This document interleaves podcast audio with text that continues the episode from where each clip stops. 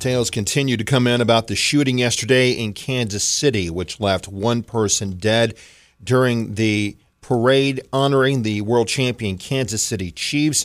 Officials from University Health in Kansas City gave an update on the shooting earlier today. In fact, uh, one person was killed. Officials from University Health in Kansas City said that uh, five people have been dismissed from the hospital. Three remain. Two are in critical condition, one in stable condition. Joining us now is retired police lieutenant and media expert Steve Hauck. Steve, thank you for joining us. We appreciate it. Oh, thanks for having me on. No problem. So, how much does social media play a role for law enforcement in these incidents? Uh, it's a big uh, part of it now. Uh, you know, over the last say ten years, uh, one because most people carry a cell phone with them, most adults do, and, and many children do. Uh, but two, they they record their life uh, almost in real time uh, on social media. So, well, when something happens, uh, people tend to share uh, with their friends and family, and uh, law enforcement will track that uh, during a major event. So, I suspect in Kansas City they were probably tracking that real time uh, as the event was occurring so uh, accessing that and monitoring it is a crucial part of the investigation. Absolutely, and of course, it's also a part of um, how people viewed this because all over social media today was the scene of one of the shooters uh, being tracked down by people and tackling uh, that person who was suspected. How did you assess a situation and get an accurate count of victims and their respective conditions when you had to deal with matters such as this? That's one of the hardest things uh, for law enforcement. It's it's not generally hard to locate them. Uh, it's hard uh, to track them because um, sometimes when you have multiple victims, like we have here, uh, a couple of dozen, uh, there's not going to be an officer with every single victim. So ambulance personnel, you know, they're going to want to scoop those people up and get them out of there and get them to safety. So law enforcement might not necessarily be aware of that. So uh, in an area like Kansas City, I'm sure there's multiple hospitals, trauma hospitals. So that's that's a situation where we're going to have to send personnel to each of those hospitals and get identification and conditions and start tracking people. So I think that their information uh, was pretty good.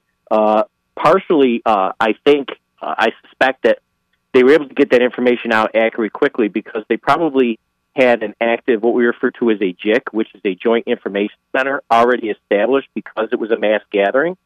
So when this incident, what we would call an incident within an incident, occurred, they already had all the mechanisms in place.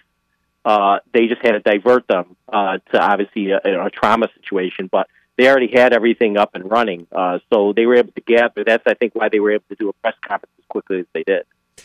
How do law enforcement and the media make certain that bad information does not go out? Because obviously, that's something that social media can uh, lend a negative hand to. Right. First uh, is monitoring social media. There, and, and that can be a benefit. Uh, we we don't we can't always look at it as a negative. One, it gives you an idea, uh, a pulse, if you will, of what the people are thinking, but also where information is coming in. Again, people will don't hesitate to pick up their phone and something out where, but they might be less likely to say pick up a phone and call the police.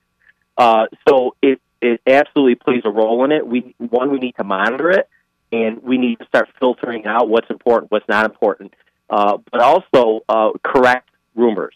If if if we know we have our suspects in custody, and we're still seeing information out there uh, in the ether that you know the, on the loose, and here's we need to stop that right away. Uh, but having that relationship with local media is, really essential, especially during these types of incidents. So, how did you feel like this situation was handled yesterday by Kansas City Police? I thought they did a good job. Uh, I I looked, uh, I watched the press conference by the chief and the mayor. I thought they did an excellent job. Uh, you know, I looked at the numbers. They, they they had an advantage, if you will.